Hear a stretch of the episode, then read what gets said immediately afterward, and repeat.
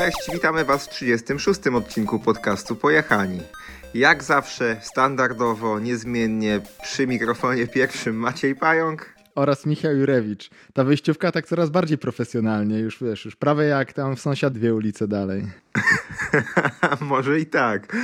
E, no jeszcze myślę, że do profesjonalistów nam trochę brakuje, szczególnie słuchając podcasty innych. Powoli, może kiedyś tam dojdziemy. Dobra, więc tak jeszcze od standardowych rzeczy zaczniemy, czyli od naszych partnerów, czyli pozdrawiamy i tutaj dziękujemy firmie Freebiker, producentowi e, odzieży, koszulek, baselayerów, skarpetek i tak dalej. O ile w poprzednim odcinku zapowiadałem, że będziemy mówić o baselayerach, to jeszcze nie dzisiaj, bo ten poprzedni odcinek nagrywaliśmy dokładnie wczoraj, więc tutaj nie ma dużej przerwy między odcinkami, więc może w kolejnym odcinku coś o tym powiemy. Oczywiście, jak zawsze naszymi partnerami jesteśmy my sami także, czyli szkolenia Pomba, szkolenia techniki jazdy, na które zapraszamy.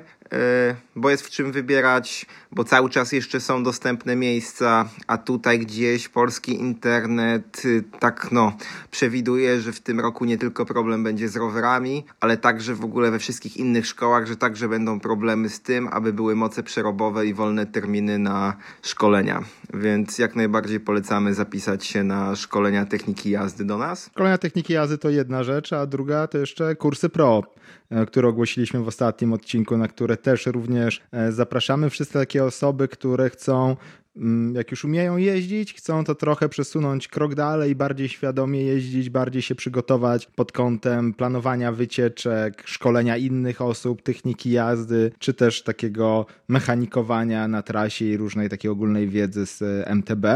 Więc co tu dużo mówić, jeśli chcecie wesprzeć podcast, wesprzeć Fundację Pomba i jeszcze sami na tym skorzystać, to zdecydowanie najlepiej właśnie na szkoleniach techniki jazdy lub kursach pro, albo też na wyjeździe do Eilatu ucieknij przed zimą, które no niestety z wiadomych powodów się nie odbyło w tym sezonie, bo powinniśmy już tak naprawdę świeżo co wrócić, a się niestety to, to, to nie udało. Mm, ale przesunęliśmy termin równo rok do przodu z nadzieją, że jednak ta cała covidowa zawirucha się uspokoi i rzeczywiście w połowie lutego 2022 będzie można w końcu pojechać do Eilatu i dobrze się wyjeździć w fajnych warunkach. Ja nie ukrywam, że jak mm, rozmawialiśmy tam parę dni temu u nas na Discordzie a propos wyjazdu do Eilatu kolejnego, właśnie w kontekście szkolenia ucieknij przed zimą, i przełomie 2021-2022, to myślałem, że bardziej jeszcze będziemy próbowali może w grudniu pojechać, taką pierwszą edycję zrobić, czyli to by był taki, wiesz, jeszcze bardziej końcówka sezonu 2021 niż początek 2022, ale okej, okay, no na razie termin wstępny mamy gdzieś tam właśnie na luty. Powiedziałeś dokładnie ten termin? To jest 9-15 lutego 2022.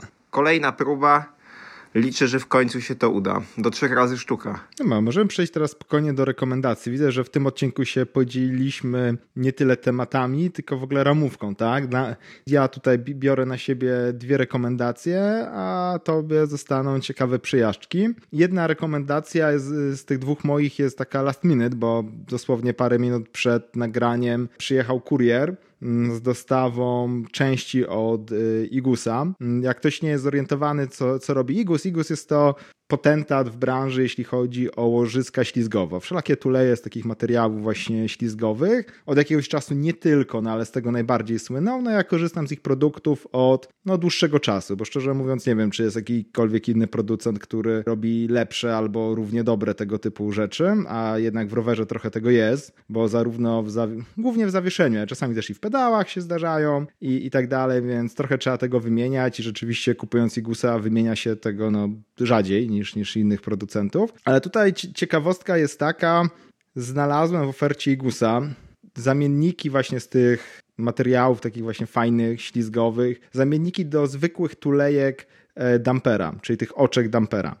Jak jeździłem jeszcze kiedyś na tłumiku Bossa, to pewnie kojarzysz, że Kirk miał z jednej strony miał zwykłe oczko, a z drugiej strony miał oczko właśnie ze ślizgami Igusa. Tylko to oczko pod ślizgi było w e, innym rozmiarze. To nie było zwykłe tam calowe, to jest pół cala bodajże zwykły rozmiar tej, tej, tej, tej, tulei, a boss miał po prostu do tych ślizgów figusa tam metryczne, tak? Ileś tam milimetrów, już nie pamiętam, chyba 15 miał tych, tych, tych milimetrów równo i można było wtedy właśnie tam właśnie fajnie spasować porządne ślizgi i pamiętałem, że jak jeździłem na, na bosie, no to było tak, że na jednego tego igusa ślizgowego, tych takich zwykłych oczek metalowo-teflonowych, no to 5 do jednego, tak? 5 tych metalowo-teflonowych oczek na, na jeden ten ślizg igusa. W faście, na którym jeżdżę od tam ponad roku jest bardzo podobny układ, też z jednej strony jest to zwykłe oczko, a z drugiej strony tuleje ślizgowe. I ciekawostka jest taka, że te tuleje ślizgowe są już celowe w faście. To mnie zaskoczyło, że oczko jest dokładnie standardowe. Z jednej i z drugiej strony jest po prostu zwykłe półcalowe, pół na pół cala oczko, tylko że po prostu z jednej strony jest włożony ten taki porządny ślizg, a z drugiej ten taki metalowo-teflonowy. Nie mam się go pojęcia, dlaczego tylko z jednej strony tak, z drugiej strony tak. Szczególnie, że właśnie te metalowo-teflonowe z doświadczenia no, mają większe opory obracania się, szybciej się zużywają, właściwie to nie ma żadnych zalet do tych metalowo-teflonowych tak na, na odczucia zużywania. Najlepsze jest to, że przeglądając katalog znalazłem normalnie dostępne calowe rozmiary, dokładnie takie. I to zarówno dwuczęściowe, takie z kołnierzem zewnętrznym, czy się z dwóch stron wkłada w to oczko, ale też takie przelotowe które, które właśnie jak, jak kurier teraz przysłał paczkę, to szybko jeszcze zdążyłem zobaczyć, czy to pasuje i da rady. I rzeczywiście to jedno, co było no, zamiennikiem tych wkładanych od zewnątrz, no to po prostu założyłem. No tak było, tak jest. Ale te, udało się mi wymienić ten metalowo-teflonowy ślizg y, właśnie tym porządnym ślizgiem, też takim do środka, bez kołnierza, bardzo fajnie osadzone tak na dotyk obraca się dużo lżej, spasowanie dużo lepsze, no same zalety. Nie wiem po co w ogóle stosować w takim razie te, te, te metalowo-teflonowe. Na razie tak na pierwsze odczucia. Zobaczymy teraz, wytestuję jak to będzie działać, no ale na razie zapowiada się fajnie, tak? Będzie kontynuacja tego tematu. Wziąłeś większą ilość tych zamienników do tych zwykłych oczek? Tu jest fajny temat, bo ponieważ no nie pierwszy raz zamawiałem u Igusa. Jak ostatnio zamawiałem, to się ich dystrybutor, przedstawiciel handlowy zgłosił i powiedział, że jakbyśmy tutaj zamawiali jako fundację następnym razem, żeby wcześniej dać znać, to, to, to, to przyślą za friko. I właśnie tak się stało, więc mamy tego trochę więcej, więc tutaj jak najbardziej polecamy też Ligusa, bo można powiedzieć, że zostali partnerem tego, mm, tego, tego odcinka i właśnie odpowiadając na twoje pytanie, jest ich trochę więcej, więc będziesz mógł skorzystać. Okej, okay, to szkoda, że nie przyszło tydzień wcześniej, bo dokładnie tydzień temu wymieniłem właśnie kolejny raz oczko, ale z tego co mówiłeś, to że w faście było jedno takie, jedno takie i szczerze mówiąc, no to u mnie w tej nieszczęsnej Rosalinie, no to po półtora roku tam, nie wiem, trzy razy zmieniałem jedno oczko od strony jakby wahacza, a to drugie od strony przedniego trójkąta w ogóle jeszcze nie wymaga wymiany, więc może po prostu założenie takie, że to jedno zawsze szybciej się wybija, wyciera tam, gdzie jest większy ten ruch obrotowy i tak dalej. No tylko, że to i tak się kończyło i zarówno i w bosie, jak i w faście tym, że to, które ma niby mniejszy ruch obrotowy i tak się zużywało szybciej niż to, które ma bardziej, a jest na lepszym ślizgu, więc... Okej. Okay. A zresztą na stronie Igusa jest nawet taki artykuł marketingowo-techniczny na temat właśnie zamienników do tych oczek metalowo-ślizgowych. Wiesz, to nie jest tak, że to jest po prostu, nie wiem, jakieś inne rozwiązanie jedno do jednego, drugie do drugiego i GUS wprost pisze, że można właśnie wymieniać te gorsze metalowo-teflonowe na te ich rozwiązania i że jest to lepsze. To też jest lepsze pod innym względem, że jak przegapisz wymianę, bo po prostu no, zapomnisz się, nie masz jak zmienić. Tak jak masz to metalowo-teflonowe i ten teflon się zjedzie, no to on tam potem dość mocno zajeżdża te, te tuleje, tak? które są tam w środku, ten wałek, na którym to się, to się obraca. Ten, ten wałek montażowy, tak. I, I Gusta nie ma tego problemu, no bo jak się tam nawet y, trochę się spóźni tą wymianę, no to nic to nie robi, tak? Bo to nie jest tak, że się zetrze ta warstwa cierna i nagle mamy metal i potem trze metalometal. Jest tak, że nawet jak są jakieś luzy, to nadal to i tak to pracuje tak jak, tak jak powinno pracować, nie, nie, nie wyciera to tego wałka, na którym to działa dużo, dużo, dużo bardziej niż, niż normalnie, więc jest to o tyle, o tyle spoko. To z mojego doświadczenia, nawet jak się nie zedrze całkowicie ten teflon z tego zwykłej, z tej zwykłej tulejki ślizgowej, um, ale się to przegapi i wejdzie tam jakiś tak naprawdę kurz, brud i tak dalej, to i tak potrafi zetrzeć ten, ten, ten, tą tuleję jakby montażową, a nie ślizgową, więc to jakby nawet nie trzeba jakoś strasznie mocno tego przegapić, żeby już uszkodzić tą, tą tulejkę. No właśnie, Więc tutaj e, ten zamiennik wydaje się naprawdę fajny. Co ciekawe, nigdy nie słyszałem, żeby ktoś tak, bo, żeby ktoś tak zamieniał, bo były różne eksperymenty na forach z łożyskami giełkowymi i tak dalej, a to rzeczywiście fajnie się kręciło, ale dość szybko się rozlatywało, bo jednak to, wiesz, te, te igiełki, wszystko jest tak mikroskopijnie malutkie, że to bardzo szybko ulegało rozklekotaniu, więc tutaj zdecydowanie ślizgi no, lepiej działają, są dużo, dużo trwalsze, e, no ale co porządne ślizgi, to porządne ślizgi, więc myślę, że tutaj będzie bardzo dobry upgrade, więc będzie kontynuacja, zobaczę jak się to spisuje, no ale na razie no bardzo pozytywnie, że się uda właśnie to je, jeden taki nie do końca dobry element w rowerze no, poprawić. Okej, okay, przejdźmy do kolejnej rekomendacji, bo chyba jeszcze dużo nie dodasz do tego Igusa. Po prostu powiemy, jak już przetestujemy, jak to się spisywało i tyle. Mm, no to dobra, to tak jak mówiłem, mam dwie rekomendacje, więc e, Słowotok będzie mój kontynuowany.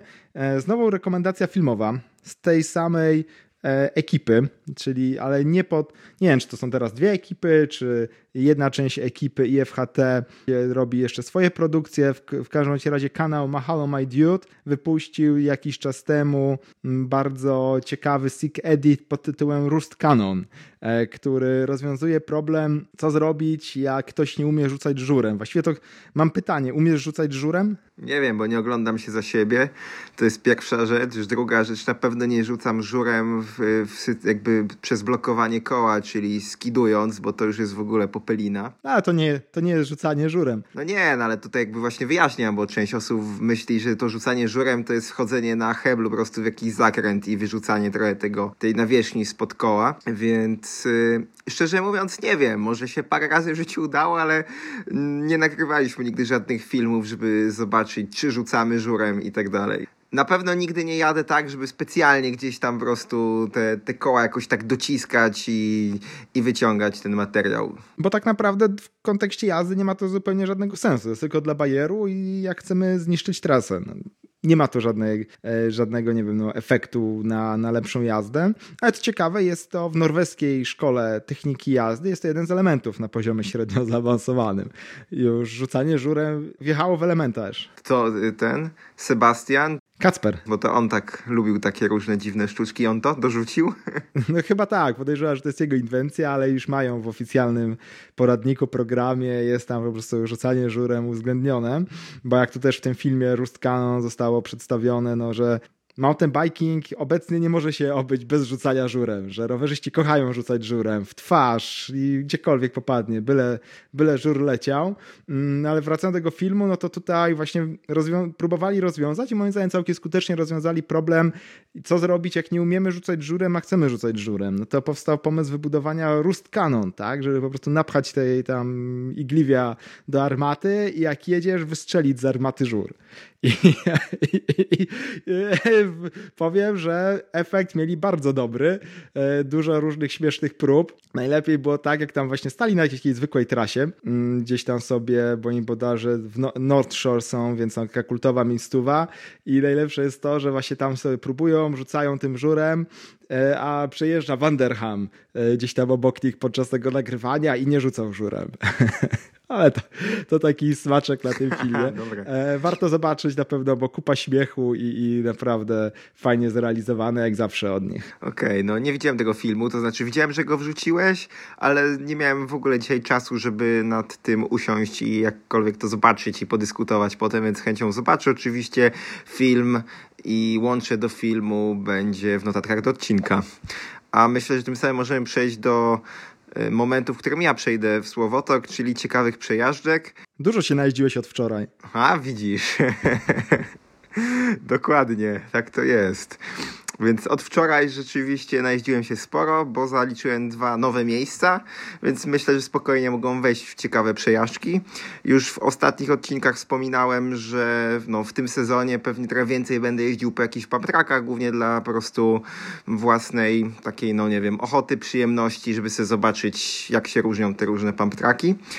I trafiłem do Zawoni, czyli to jest w dalszym ciągu, mm, są to najbliższe okolice Wrocławia i byłem tam dwa razy. Dwa razy, bo e, pierwszy raz jak pojechałem nomen omen na jakąś tam szosę, to sobie rzuciłem okiem na ten pump track, zobaczyłem, że e, jest oświetlony, więc umówiłem się na kolejny dzień e, z Fredrychem, tu już nieraz wspominanym, że pojedziemy sobie wieczorem w niedzielę pojeździć, no bo jest pump track oświetlony, ma lampy i tak dalej. No, ku naszemu zdziwieniu lampy były wyłączone, więc y, pierwsza próba, pierwsza próba spaliła na panewce, to znaczy przejechaliśmy się tak no w takiej szarówce i potem pojechaliśmy do Trzebnicy, która jest niedaleko i już na oświetlonym pamtraku przejechaliśmy, więc do Zawoni chyba nie ma co jeździć wieczorem mimo tego, że na bramie jest napisane, że do 20 jest w ogóle taki cały obiekt e, właśnie z pumpem, z jakimiś placami zabaw, miejscem mm -hmm. do grilla i tak dalej, z jakąś ścianką małą spinaczkową, takim bulderem zrobiony, to, to, to jakby sam pump track nie był oświetlony, cała reszta była oczywiście oświetlona, czyli taki standard. Dobra. Ale udało się po jakimś tam tygodniu pojechać w ciągu dnia. Y, było puściutko, fajnie, bo to jest w małej miejscowości, więc za dużo osób tak czy siak tam nie jeździ, więc łatwo jest się tam z innymi minąć. Pump track zrobiony przez Velo projekt i całkiem długi, naprawdę całkiem długi, ma dużo band, dużo różnych takich miejsc znowu typowych dla Velo, czyli takich mhm. krótszych dubli, na których się dosyć łatwo skacze, do których nie trzeba mieć jakiejś ogromnej prędkości. No i tyle. W zasadzie bardziej chodzi o to, że to jest kolejny fajny punkt, który polecam i myślę, że szczególnie dla jakichś osób, które chcą wziąć w ogóle, nie wiem, tam syna, córkę w różnym wieku, jeden na plac zabaw, drugi na boulder, ojciec może sobie jeździć na pump tracku. Fajne miejsce, tak czy siak. A, bo to dużo tam takich atrakcji jest. Nie, że piłka nożna i pump track. Nie, nie, bo to taka strefa jakby wypoczynku, zielona strefa, tam w ogóle jest jakaś nawet wypożyczalnia przy tym, która no teraz jest zamknięta na trzy spusty, rolety spuszczone, więc nawet nie wiadomo, czy tam można deskorolkę i rower pożyczyć, czy tylko jakąś na przykład BMX-a, nie wiem co tam jest, ale wygląda to naprawdę nieźle, szczególnie jak na miejscowość Zawonie, która strzelam, że może mieć 5 tysięcy mieszkańców i chyba i tak już przesadzam, no, bo nie wiem ile ma świerodów. 5 tysięcy, tak, no, do 5 tysięcy. No to myślę, że to jest, to myślę, że to jest połowa świeradowa, jak nie mniej, więc miejsce naprawdę bardzo fajne, jak na taką... No, rzeczywiście spoko. Małą miejscowość, właśnie zaaranżowane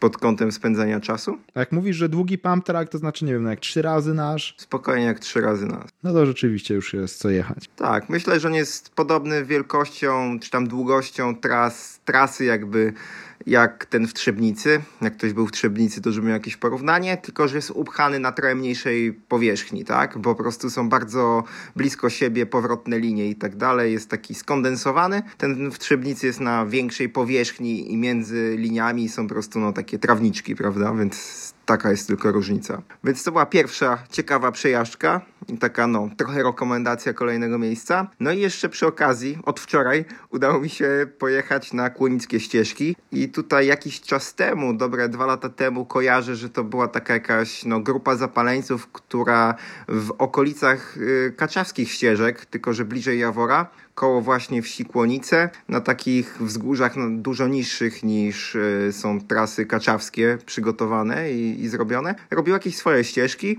i to w pewnym momencie ta komunikacja ich internetowa zupełnie zgasła z taką informacją, że chyba tam no, nie do końca po kolei wszystko zrobili, to znaczy najpierw zrobili trasę, potem zgłosili się do nadleśnictwa i potem to nadleśnictwo chyba nie było do końca zadowolone z tego, okay. że te trasy tam są i że są promowane, ale finalnie jest tak, że te trasy zostały więc jest po czym jeździć. Nie wyglądają jakby były zapomniane zupełnie. No może jedna linia z hopkami, które były takie drewniane i, i, i strach było trochę najeżdżać na te hopy, czy, czy przypadkiem gdzieś tam zaraz się nie wpadnie w jakiś y, taki no wilczy dół. Ale cała reszta teraz naprawdę spoko.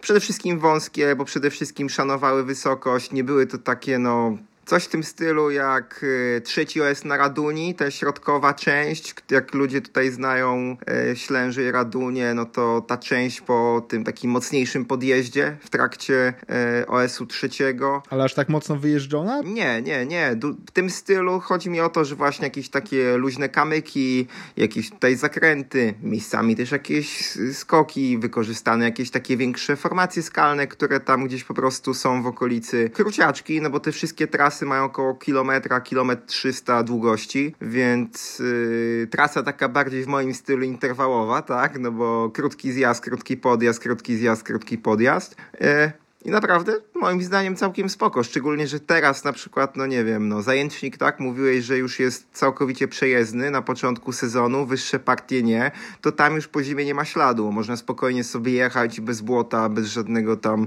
brzydko mówiąc, syfów na, na wierzchni pojeździć. No i tutaj muszę pozdrowić naszego stałego pytacza Grzegorza, który mi jakby no po pierwsze polecił i jeszcze wyciągnął na te ścieżki, bo to z nim tam byłem. I, i, i też przy okazji Magdę pozdrawiam, która ze mną tam pojechała, więc naprawdę fa fajne, fajne miejsce, można śmiało jechać. Łącznie jaki kilometraż? Jak ktoś by chciał z, tych tras tak na oko tam może być spokojnie z 5, 6, 7 takich różnych linii w najbliższej okolicy, czyli myślę, że około 10 kilometrów samych tych zjazdów może tam się nazbierać, ale to jest takie no. I da rady jakoś tak sobie po prostu jechać jedna, druga, trzecia, czwarta trasa, czy to jest jakiś, nie wiem, szutrowy podjazd, a potem zjazdy na różne strony? Jaki jest układ tego? Jest tak, że na przykład z jednego punktu trzy trasy wychodzą, czyli finalnie trzeba wjechać trzy razy w to samo miejsce, jak chcesz te trzy trasy zrobić. Kolejne dwie trasy są z innego miejsca, kolejne dwie trasy są jeszcze teraz z innego miejsca. Finalnie mhm. takie kręcenie się, nie? To, to, to raczej kręcenie się tak, no, pierazo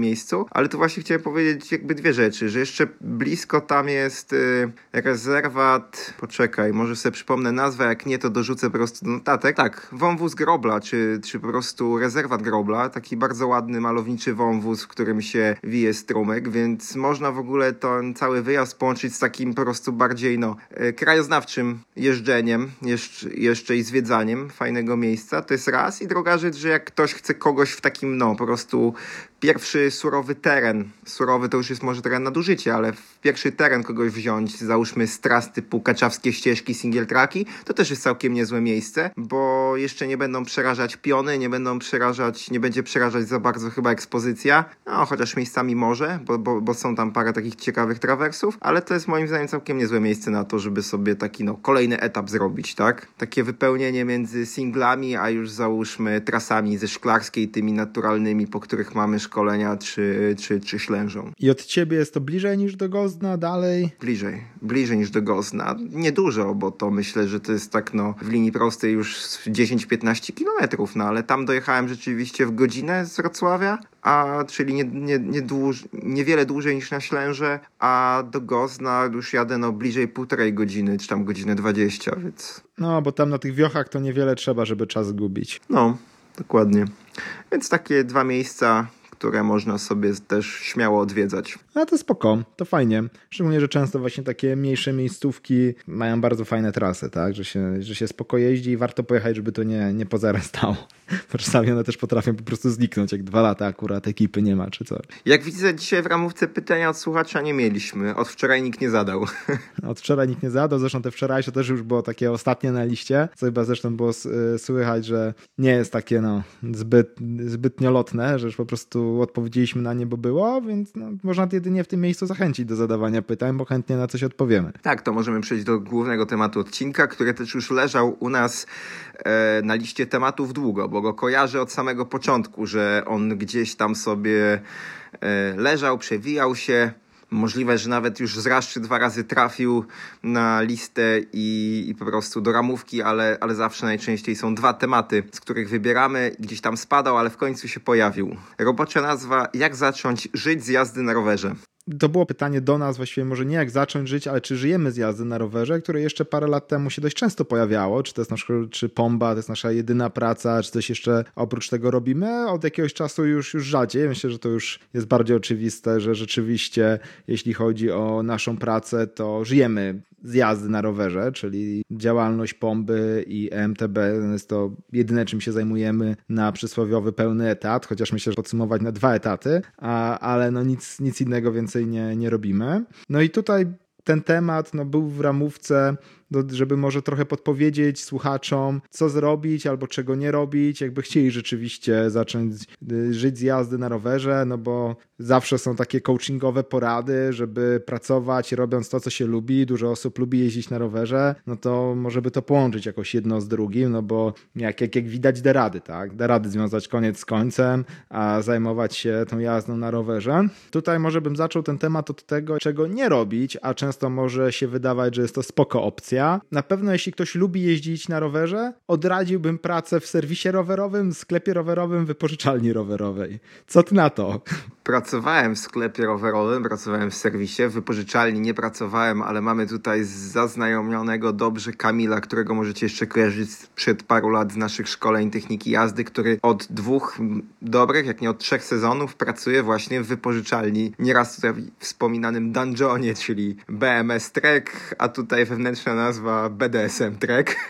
Więc y, tak, to zgadzam się w 100%. Praca w biznesie rowerowym, szczególnie w takich usługach dla rowerzystów, ale takich około rowerowych, właśnie sklep rowerowy, wypożyczalnia, raczej zawsze skutkują tym, że się na tym rowerze nie jeździ, bo po prostu trzeba w momencie, kiedy jest sezon, po prostu pracować. I sklepy rowerowe no, mają taką raczej tendencję do tego, żeby też pracować zawsze w soboty. E, nawet niektóre w niedzielę wiem, że pracują. W Opolu taki znajomy sklep w niedzielę też otwiera, otwiera tutaj swoje, swoją działalność w sezonie. Więc po prostu wtedy, kiedy wszyscy inni jeżdżą, no to te, to zaplecze pracuje. Więc jak najbardziej nie ma wtedy za dużo czasu na jazdę na rowerze. E, w przeciwieństwie do naszej pracy, gdzie przynajmniej jeździmy z ludźmi, chociaż już nieraz tutaj też wspominaliśmy, że jakby sama jazda z ludźmi na szkoleniach wcale przez nas nie jest bezpośrednio traktowana jako ta jazda taka, jak jeździmy sami. No jest to zupełnie co innego, ale przynajmniej rzeczywiście nie siedzimy za ladą ani przy stojaku serwisowym. No tak, jest to jakiś kompromis, bo rzeczywiście mm, no, pracujemy w, w rowerach, w sezonie mamy najwięcej pracy, na życie nasza praca jest związana stricte z jazdą na rowerze, więc nawet jeśli nie jest taka nasza jazda czysto, czysto for fun, to mimo wszystko jednak jeździmy na rowerze i jest to w miarę spoko, no bo na serwisie byśmy śrubkowali, tak, a tutaj przynajmniej sobie pojeździmy. Myślę, że to jest no dość bliskie takiej jazdy dla siebie, ale no oczywiście to nie jest, no bo jeździmy dla, dla naszych klientów, co tu dużo mówić. Tak, i to na pewno nie jest ta sama jazda, którą nie, nie, nie można w ogóle mieć założeń, że jeździ, jeździ się dla siebie z klientami, bo to wtedy nic dobrego z tego na pewno nie wyjdzie. To jest czas właśnie dla nich, ale jeszcze w kontekście tego, jakby tych plusów, minusów tych, tej naszej jazdy, no to przez to, że my mamy głównie pracę w weekendy, długie weekendy i tak dalej z ludźmi, no to te dni w tygodniu, gdzie wszyscy siedzą w tych serwisach, wypożyczalniach, no to my możemy sobie wyjść na rower i tu jest jeden ogromny plus. Wtedy, kiedy tych ludzi za bardzo w górach nie ma, bo oni wtedy są albo w tych serwisach rowerowych, albo mają swoje rowery w serwisach rowerowych, albo po prostu są w swojej, no nie wiem, tam korporacji za swoje swoim, za swoim e, biurkiem i pracują, więc my mamy wtedy luz w tych górach i to, to jest akurat duży plus. No tak, to widać po tym, że część słuchaczy może kojarzyć trasę Bałałajka z, z Sępiej Góry w Świeradowie, która stała się bardzo popularna, bo coraz większa miejscowa ekipa szukała jakiejś alternatywy do zjazdu niebieskim szlakiem z Sępiej Góry, bo jak osoby normalnie pracujące w weekend, no to mówiły, że jazda tam była słaba, no bo trzeba było jechać super powoli, bo było mnóstwo, mnóstwo pieszych na tym szlaku w weekendy, ponieważ ja tam w weekendy się prawie w ogóle nigdy nie zapuszczałem, no bo weekendy na, na singlach z ludźmi, e, to w ogóle nigdy nie odczułem tego, że te weekendy są aż tak zapchane na szlakach tych, tych, zwykłych turystycznych, więc e, no tak, to brak jazdy w, w, weekend dla siebie ma swoje zalety. Poza tym też trzeba przyznać, że nawet jak jeździmy z ludźmi i, i dla ludzi, no to jak kończymy te nasze szkolenia, to, to już jesteśmy na rowerze, już jesteśmy ubrani, to wiele nie, nie zabiera czasu, żeby jeszcze gdzieś tam się obrzucić, no tak o, sobie pojeździć. Już też o tym kiedyś wspominałem, że w poprzednim sezonie starałem się to możliwie często uskuteczniać, szczególnie gdzieś tam, nie wiem, na przykład szklarskiej poręby, żeby tam po szkoleniu jeszcze przynajmniej sobie godzinkę, półtora dla siebie pokręcić, tak? To nie jest żadnym problemem, gdy już się jest na tym rowerze zebranym i tak dalej. Zupełnie był, wymagałoby to innej motywacji, innego poświęcenia czasu, jakby wrócić z jakiejś innej roboty po x godzinach i się jeszcze zebrać od początku. To tu jeszcze jedna rzecz mi przyszła do głowy w kontekście tego twojego zadanego pytania, czego nie robić w kontekście, no, jak zacząć żyć z rowerem czy, czy z jazdy na rowerze, to jeżeli planujemy jednak mm, jakąś działalność taką no, rowerową jako taką dodatkową działalność na taką jedną czwartą etatu, czyli na przykład w weekendy, a w tygodniu siedzimy sobie za biurkiem programując coś albo robiąc zupełnie inne rzeczy, no to wtedy zupełnie już nie będziemy mieli czasu na jazdę dla siebie, więc ta jazda z klientami może być taka, no, z jednej strony frustrująca, a z drugiej strony po prostu może być już później słaba w kontekście odczuć klienta, bo jeżeli wychodzimy na rower, żeby się wyjeździć, a tak naprawdę jeździmy z klientami albo po prostu mamy jakieś usługi świadczyć, to, to też może być zupełnie ślepa uliczka do tego. A to jest trafna uwaga, że rzeczywiście tych szkoleń i ewentualnie prowadzenia wycieczek nie da rady za bardzo połączyć z jakąś inną, inną robotą, tak? No i jeszcze z chęcią jazdy na rowerze dla siebie, tak? Bo po prostu już nie ma, już nie ma na to w ogóle, e, w ogóle czasu. Zanim może przejdziemy jeszcze do alternatyw niż do życia z jazdy na rowerze, do szkoleń i poprowadzenia wycieczek, to jeszcze może bym tutaj nawiązał do naszych kursów pro, które jak ktoś by chciał zacząć właśnie prowadzić e, te szkolenia techniki jazdy i czy, czy wycieczki, no to kursy pro są tutaj myślę, że spoko opcją do tego, żeby nabrać odpowiedniego doświadczenia, odpowiedniej wiedzy, żeby zacząć to robić, e, otrzymać certyfikat i nawet móc no, udokumentować to, że, że, że się wie, co się robi. Teraz jeszcze takie pytanie, jak myślisz, ile czasu jest potrzebne tego, że jak ktoś stwierdza, że okej, okay, od teraz chcę zostać przewodnikiem, instruktorem rowerowym, zapisuje się do Pomby na trzy poszczególne kursy pro. Kiedy może tak naprawdę zacząć rzeczywiście żyć? Dosyć ogólnie zadane pytanie, bo tutaj nie znam warunków, czy to chodzi o czas od momentu, w którym się ukończy te, te wszystkie trzy kursy pro, nie, od pomysłu, tak. Dzisiaj, dzisiaj w korporacji. O, to dużo zależy od nas, kiedy uruchomimy dwa pozostałe kursy pro, to jest pierwsza rzecz. Ale jeśli chodzi o kwestię tak naprawdę czasu poświęconego na to, żeby no, zdobyć odpowiednie umiejętności, się przygotować, to myślę, że taki, no nie wiem, intensywny dwa lata to są taki, to jest minimum. W sensie to jest taki no niezbędne minimum, żeby, żeby móc cokolwiek sensownie robić. E, patrząc tak naprawdę trochę na doświadczenia tego, jak mieliśmy już jakichś, no nie wiem, współpracowników, którzy też byli w jakiś sposób wdrażani, na pewno nie kursami, tylko trochę bardziej no, w boju i takimi indywidualnymi mm, zajęciami z nami, no to tak czy siak to było taki zupełnie, pierwszy sezon to jest zupełnie wdrażanie się i poznawanie na czym to polega, w drugim cokolwiek się dawało robić, po dwóch sezonach cokolwiek ta osoba była w stanie robić. Myślę, że takie dwa lata to jest takie no, niezbędne minimum. Mhm to, to, to, dokładnie tak samo bym odpowiedział, że nawet tutaj korzystając z tych naszych kursów, no to właśnie jeden rok e, na przerobienie tych kursów, e, jakieś praktyki, rozkminienie sobie pewnych rzeczy, stworzenie oferty, promocja, marketing i tak dalej. I rzeczywiście po dwóch latach już można, myślę, stanąć dobrze, dobrze na nogach. I tutaj trzeba jeszcze jedną rzecz powiedzieć, trochę odnosząc się jeszcze do tego tematu, który wcześniej zaczęliśmy, o tej jeździe na rowerze, o tym, że ciężko by było jeździć, jakbyśmy w tygodniu siedzieli sobie za biurkiem, a w weekendy tylko jeździli, że żebyś, jakby to jest taka informacja. My tu trochę rozmawiamy o tym, jak dużo jeździmy na rowerach, ale my nie jeździmy tylko dużo na rowerach dlatego, że, bo, bo to lubimy, ale to jest też taki niezbędny po prostu trening dla samego siebie, żeby móc być po pierwsze coraz lepszym na rowerze i żeby móc świadczyć te usługi na sensownym poziomie. Począwszy od po prostu kondycji, żeby móc z tymi klientami pojeździć, tymi, którzy mają też dobrą kondycję, tymi, którzy są na elektrykach, ale to jest i, i to także później jakby cały czas rozwój w kontekście techniki jazdy, no bo to jest wystarczy trzy tygodnie, dwa tygodnie nie wyjść na rower i to już się jest takim drewnem, nie ma co zbierać, trzeba w, w zasadzie trzeba od nowa pewne rzeczy robić, no od, od pewnego poziomu. Jeśli chodzi o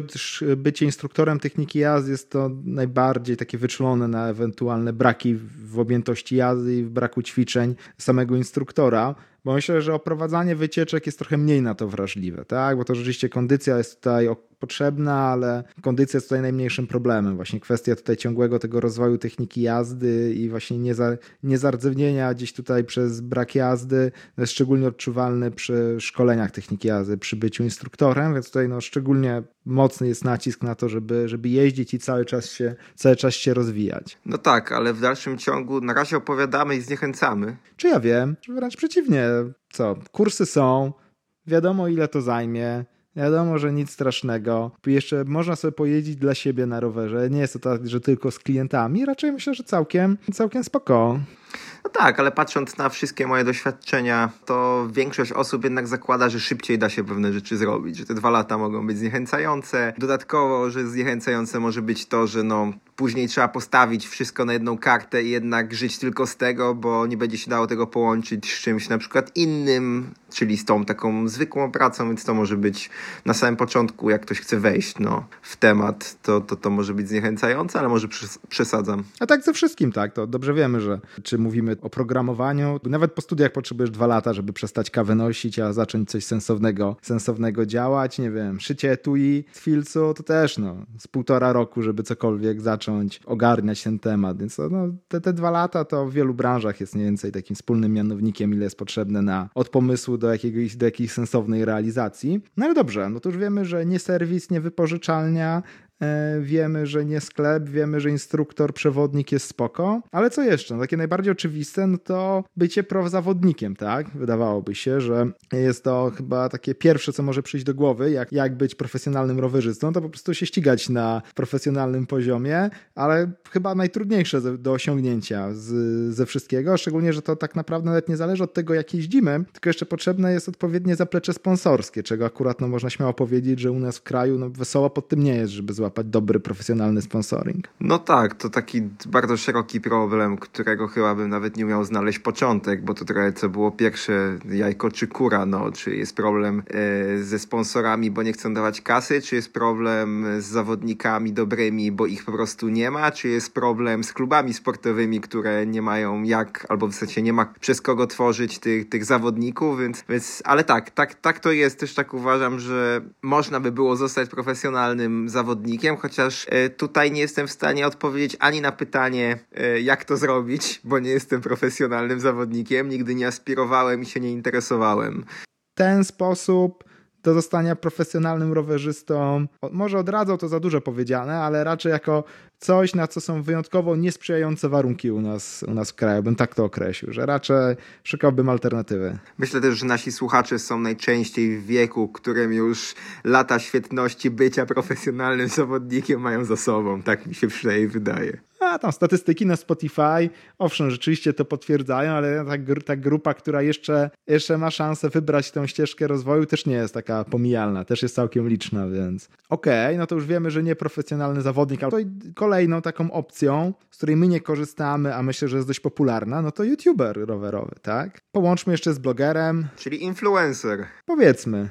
Szeroko, tak. I to jest, myślę, jedna z tych rowerowych fuch, którą łatwo połączyć z inną robotą. Oczywiście wszystko zależy, jaką mamy inną tą robotę, tak? E, ale tutaj jest stosunkowo dużo jazdy dla siebie, tych wszystkich takich usług rowerowych. Jeśli mówimy o, owszem, jest nagrywanie materiałów i tak dalej, ale powiedziałbym, że procentowo może być sporo tych takich typowo, nazwijmy to zarobkowych jazd, które jeszcze odpowiadają Twoim preferencjom i łatwo, stosunkowo łatwo to pewnie jest połączyć z inną, z inną robotą, że to się łatwo tak skaluje. Myśl, myślę, że to jest bardzo łatwo łączyć na samym początku, to znaczy, że nie trzeba stawiać wszystkiego na jedną kartę, tylko można spokojnie zacząć robić vloga, bloga, podcast czy cokolwiek innego, łącząc to po prostu z pracą e, na pełen etat w dowolnym innym miejscu, no, bycie programistą, grafikiem, pracą w sklepie i tak dalej, więc, więc tak, jak najbardziej. A myślę szczerze mówiąc, że ten rynek influencerów w Polsce rowerowych jest bardzo niezaadaptowany, jakby Niezagospodarowany. E, tak, dokładnie, tego słowa mi zabrakło. To znaczy są różni, są tacy, którzy robią to naprawdę na Hmm. Teraz, żeby nie powiedzieć na wysokim poziomie, bo chodzi mi raczej na przykład o ilość materiałów, a nie o jakość. Mam tu na myśli na przykład e, Szajbajka, który po prostu ilość tych materiałów wypuszcza jakąś niebotyczną. On mi się po prostu co jakiś czas gdzieś przewija, mimo tego, że ja nie subskrybuję go, ani w ogóle nigdzie tam nie, nie obserwuję, to on i tak gdzieś tam dociera i gdzieś jak parę razy coś tam sobie po prostu popatrzyłem, no to ewidentnie to jest ktoś, kto na tym żyje z tego żyje, z bycia influencerem, ale myślę po prostu, że jest mnóstwo innych jeszcze takich niż w tym, e, w tym rodzaju marketingu i, i komunikacji w internecie, żeby, żeby zaistnieć. Jeśli chodzi o taką bardziej terenową jazdę, to tutaj, no co, chyba One Enduro i i potem długo, długo nic. Jeśli chodzi jeszcze połączone to z e, systematyką publikacji, jakością tych publikacji i tak dalej, to szczerze mówiąc, nikt inny mi do głowy nie przychodzi poza tutaj One Enduro. Ale mówisz w kategorii, załóżmy, jazdy takiej terenowej, MTB.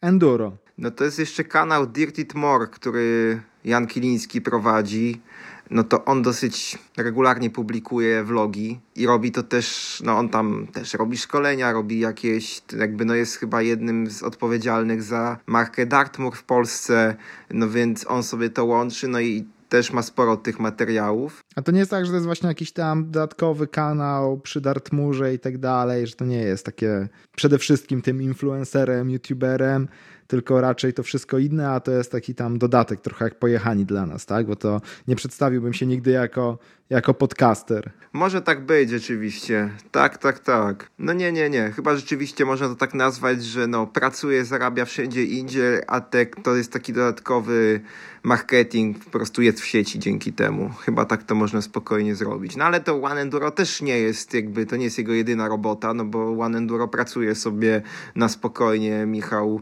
y, w firmie jakiejś i sobie też to robi jako taki dodatkowy e, element, ale rzeczywiście... Nie no, ale mówi, że to jest, mówi, że zawsze wspominał, że to jest to, z czego, e, z czego żyje, że robi coś tam sobie innego, bo mu jest to łatwo łączyć, ale jak zawsze go tam zagadywałem u nas na szkoleniach, to twierdził, że, że osiągnął, przynajmniej wtedy jak z nim rozmawiałem, że osiągnął ten poziom, że, że to jest to, co, co robi, tak, że na tym się skupia, a ta, ta druga robota to jest dodatek. Ja to zrozumiałem, że to, co mógłby robić jako jedyna rzecz, to nie, to, to już jak u mnie było ostatnio na szkoleniach, to zdecydowanie twierdził, że ta stała robota to jest dodatek, a One Enduro to jest to. Okej, okay, już widzę ten zapowiedź tego odcinka. Zaglądamy One Enduro do portfela. Nie, bo nie zaglądamy, ale, ale to też może trochę taka nasza nadzieja, tak? Bo co tutaj dużo mówić, tutaj polecam zostanie rowerowym influencerem, ale nawet nie przez to, że uważam, że to jest takie łatwe, świetne i super, tylko przez to, że chętnie byśmy nawiązali współpracę z większą ilością takich osób e, influencerskich i chętnie poczytali fajne materiały przez nich publikowane, czy obejrzeli, więc tutaj raczej z tej perspektywy polecam, bo zdecydowanie uważam, że tego brakuje w polskiej strefie rowerowej. To prawda, w ogóle w tych mediach rowerowych brakuje można by powiedzieć, tej, tej jakości. Jest tego tam niewiele z mojego punktu widzenia. Okej, okay, no to wiemy już, jakie jest nasze zdanie na temat prozawodnika, instruktora, przewodnika, serwisanta, influencera rowerowego, czy jeszcze jakieś inne sposoby z życia, z, z jazdy na rowerze przychodzą ci do głowy? Pytanie, czy bycie dystrybutorem takich, wiesz, ciekawych rzeczy rowerowych to jest co innego niż być, niż praca w sklepie. No, trochę może być, szczerze mówiąc, bo to jednak dużo łatwiej jest no, na jakieś, jakby, no, sobie samemu poukładać pewne rzeczy. Czy ja wiem, to zależy od skali. No tak, ale z drugiej strony nie widzę tych dystrybutorów na rowerze za dużo. No właśnie, to u nas jest to spoko, bo to jest taka ciekawostka obok, ale samo z siebie by nie wystarczyło na domknięcie, domknięcie tematu. Owszem. Więc jest jakaś tam jedna rzecz, którą się zajmujemy, to taka na boku, tak. A podejrzewam, jakby się to rozhulało na jako taka jedyna rzecz, jaką można byłoby robić, no to wtedy by osiągnęło no, stadium sklepu rowerowego, tak. I by się skończyło dokładnie na tym samym, co, co harfa i takie tam inne. No okej, okay, to, to co? To kolejne jeszcze, jeszcze jakieś pomysły masz? To inne, inne pytanie, bo się zacząłem zastanawiać w tym temacie, jaka nisza jest najbardziej niezagospodarowana w polskim tutaj rynku rowerowym.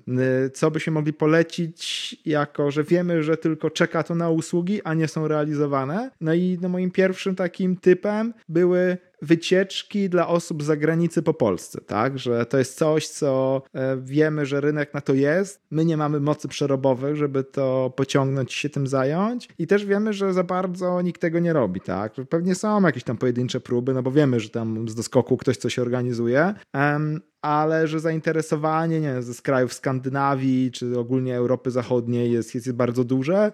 Ludzie szukają jakichś właśnie ofert, a, a nic nie ma. Nic nie ma i to rzeczywiście jeszcze zawsze jak o tym myśleliśmy, no to nie ma się co oszukiwać, że przynajmniej w mojej głowie zawsze to tak wyglądało, że Polska może być atrakcyjna nie tylko w kontekście terenu, bo to uważam za oczywiste w ogóle. I to w kontekście gór, takiej typowej MTB jazdy, ale także w kontekście w ogóle turystyka po prostu, turystyki, czyli po prostu trekkingu, gravelu modnego teraz i tak dalej. E, to przede wszystkim wydaje się, że po prostu dla Norwegów, czyli dla, dla ich siły nabywczej Polska może być po prostu tanim krajem, co może się przerodzić na dobry zarobek dla takiego przewodnika no, e, tego typu wycieczek. To jest też ciekawa rzecz, że rozmawiając właśnie z Norwegami, Szwedami, Duńczykami, y, wszyscy zgodnie mówili, że Polska im się kojarzy jako kraj taki no, dostępny, cywilizowany, że nie mają w ogóle żadnych oporów, żeby przyjechać do Polski, ale że na przykład Czechy traktują już trochę, nie wiem, jak my Rosję czy Ukrainę, tak? Że, że, że to już się trochę,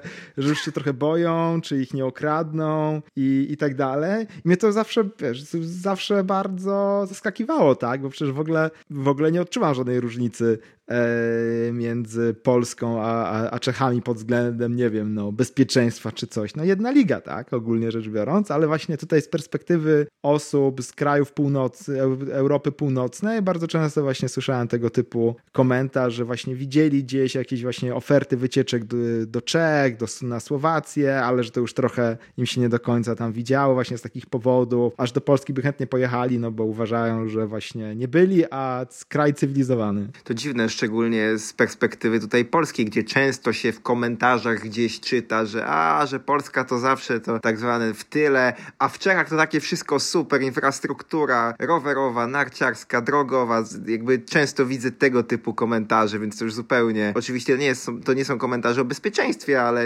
ale tak czy siak, no zawsze mam wrażenie takie, wiesz, że to, że to Czechy zawsze są te, przodu, to, to, te przed, przodujące i te, do których my musimy aspirować, więc, więc rzeczywiście tutaj to. No te, te komentarze nie było odnośnie, nie wiem, infrastruktury czy coś, tylko takiego poczucia bezpieczeństwa, tak? I, i zupełnie jakby co innego. Tak, tak, tak, ja rozumiem. Mm, ale to tym bardziej pokazuje, że właśnie duża część osób tutaj z zagranicy postrzega Polskę jako spoko destynację turystyczną, tylko brakuje w ogóle, w ogóle usług, tak? To nawet mój przypadek sprzed paru lat, gdzie tam znajomi znajomego i tak dalej, i tak dalej, przyjeżdżali ze, ze Stanów do Czech na wycieczkę y, szosową i szukali, żeby pojechać, żeby pojeździć MTB właśnie tutaj w okolicy Świeradowa, single tracków pod Smrekiem i tak dalej i nie mogli w ogóle znaleźć żadnej oferty tutaj w Polsce i właśnie potem przez znajomy znajomego, przez znajomych do mnie dotarli, więc ja ich tam wtedy e, jeden dzień tutaj oprowadzałem, ale to był no, jeden z wielu przykładów, gdzie ktoś chciał tutaj pojeździć, a nie mógł znaleźć usługi, więc mhm. tutaj się powtórzę, że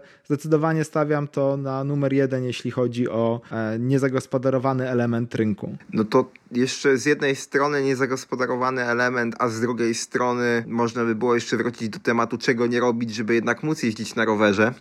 Tutaj taka, taka synteza tych dwóch pytań, no to tak zwany tray builder, czy to w kontekście projektowania, czy w kontekście budowy, jeżeli się w sezonie wykonuje te wszystkie prace, to myślę, że pierwsza podstawowa rzecz, większość inwestycji realizowanych jest zawsze w tak zwanym podczasie, czyli w tym terenie się jest dokładnie tyle, na ile pozwala, pozwalają warunki, czyli wakacje po 12-14 godzin, żeby po prostu cały dostępny dzień wykorzystać, na poza e, sezonem letnim po prostu póki się nie ściemi, więc ciężko wtedy wychodzić na rower z dwóch powodów. Już jest najczęściej ciemno, to niby już by można lampkami ograć, ale z drugiej strony po całym dniu w terenie ciężko się jest nagle zmotywować do tego, żeby przebrać i jeszcze pójść e, pojeździć na rowerze, więc to jest z jednej strony, no, że się tak wyrażę, wyrażę, problem tego, ale z drugiej strony mam wrażenie, że takich firm sensownie zajmujących się projektowaniem czy budową tras jeszcze nie ma za dużo w Polsce, że się tak wyrażę. Ani trochę. To wzięcie jest na, na tego typu usługi bardzo duże. To, to na pewno jest e, coś, co w branży rowerowej jest ciągle niezagospodarowane i spokojnie można działać, co oczywiście Tutaj podpisuję się pod tym, że komercyjny trail building, budowanie tras rowerowych to jest najkrótsza metoda, żeby przestać jeździć na rowerze. To też widać po osobach, które jeździły na rowerze, zajęły się trailbuildingiem i przestały jeździć na rowerze, więc to szczerze mówiąc nie znam żadnego profesjonalnego trailbuildera, który by stwierdził, że jeździ na rowerze tyle, ile by chciał jeździć. To ja nie wiem, czy z kimkolwiek takie rozmowy prowadziłem, ale to po prostu no, widać, że, że tego się nie da połączyć. No.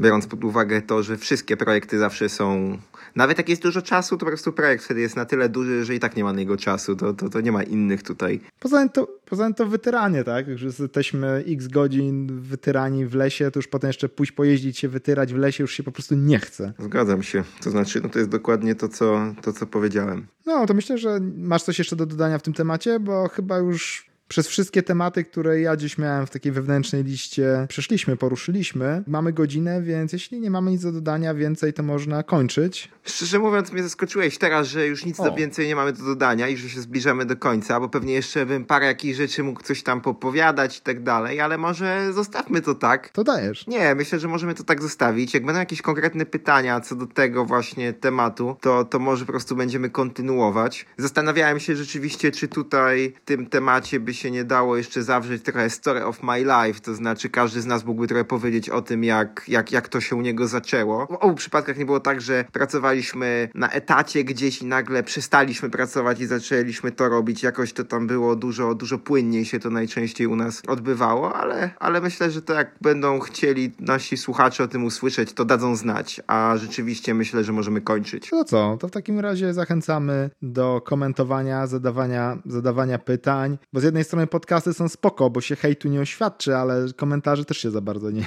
nie uświadczy. Jest tak, że każdy dziś to słucha w drodze, potem zapomina. Nawet, jak, nawet jakby chciał przyhejtować, to potem mu przychodzi chęć. A więc jak macie jakieś komentarze, nieważne, pozytywne, negatywne, dajcie znać to. Nawet, nawet jak będą fajne, negatywne, też spoko poczytać. Okej, okay, no to tak standardowo się żegnamy. Jeżeli nie jesteście w tym momencie na rowerze, to weźcie swój rower i idźcie pojeździć. Zachęcamy do obserwowania nas gdzieś tam właśnie we wszystkich tych mediach społecznościowych, gdzie jesteśmy, czyli Twitter, Facebook i do zostawienia komentarzy co do tego podcastu całego, nie tylko tego odcinka i także do tego, aby zadawać nam pytania. Dzięki, na razie, cześć. Do zobaczenia na trasie, hej.